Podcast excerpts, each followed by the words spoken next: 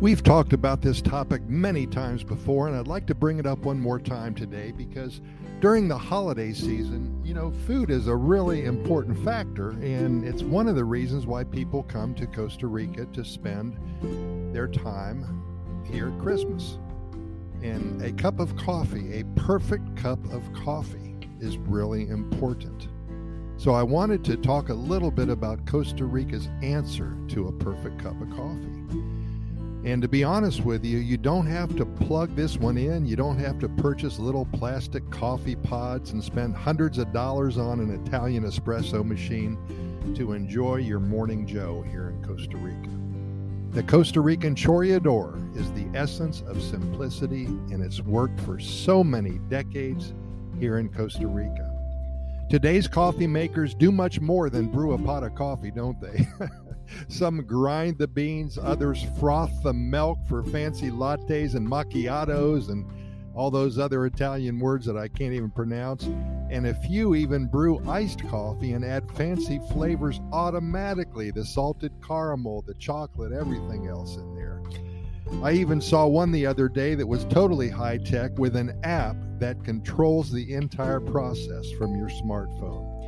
Too much technology for me, to be honest with you. All I want is a cup of coffee, hot and black. Well, last year, Costa Rica produced close to 100,000 tons of coffee. Coffee has been grown in this country since the early 18th century, and since the early days, coffee has become a very important part of the Costa Rican economy and the culture. It is exported to over 79 countries, literally to all corners of the earth.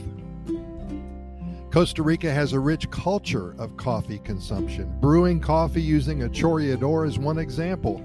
It's how it all started and still is used widely today. Now, it's true that many ticos have dedicated themselves to the 21st century and have purchased espresso machines and drip coffee makers. But especially in El Campo, they still do things the simple way. This brewing method is similar to filter coffee brewers, but is not popular beyond the borders of Costa Rica. This is a very simple brewing device that utilizes two main parts a stand, usually made out of a combination of wood and metal, and a bolsita, which is a little bag or a sock. This sock is made out of fabric, usually cotton, and is held in its place with a wire or block of wood. This bag is commonly known, as I said, as a sock. The darker the sock, the more seasoned and flavorful it is. Rinse it out after using, but don't wash it. The Chorreador stand is usually made of decorated or painted wood. However, I've also seen them made out of little branches, whale bones, or plastic. Keep in mind that this is not rocket science. You can train a spider monkey to prepare your coffee using a Chorreador.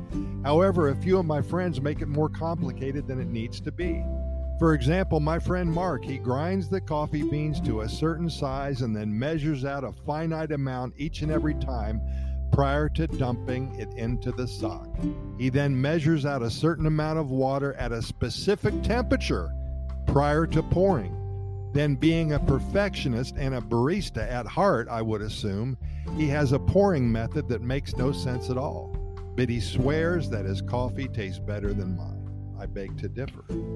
The Chorreador creates a simple and authentic tasting brew. Many Costa Ricans are first introduced to coffee using this device, especially if they used to live in the country. Abuela used to make it this way for her entire family. Chorreadors can be purchased on Amazon from anywhere to $14.99 to $150. For the fancy, you can buy one made of African blackwood, ebony, or mahogany. Of course, there's a lot of teak growing in Costa Rica, so that's popular as well. I made mine and it cost me $6.50 for the wood, the glue, the wire, and the sock. My coffee tastes just as good as the $150 one.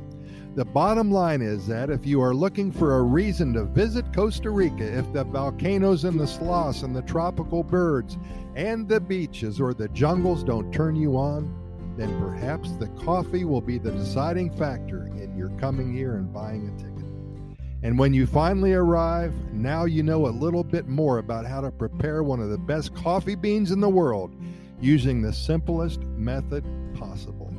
using the Costa Rican Chorreador. A great big Pura Vida to you, and we'll have a cup of coffee waiting for you when you get here.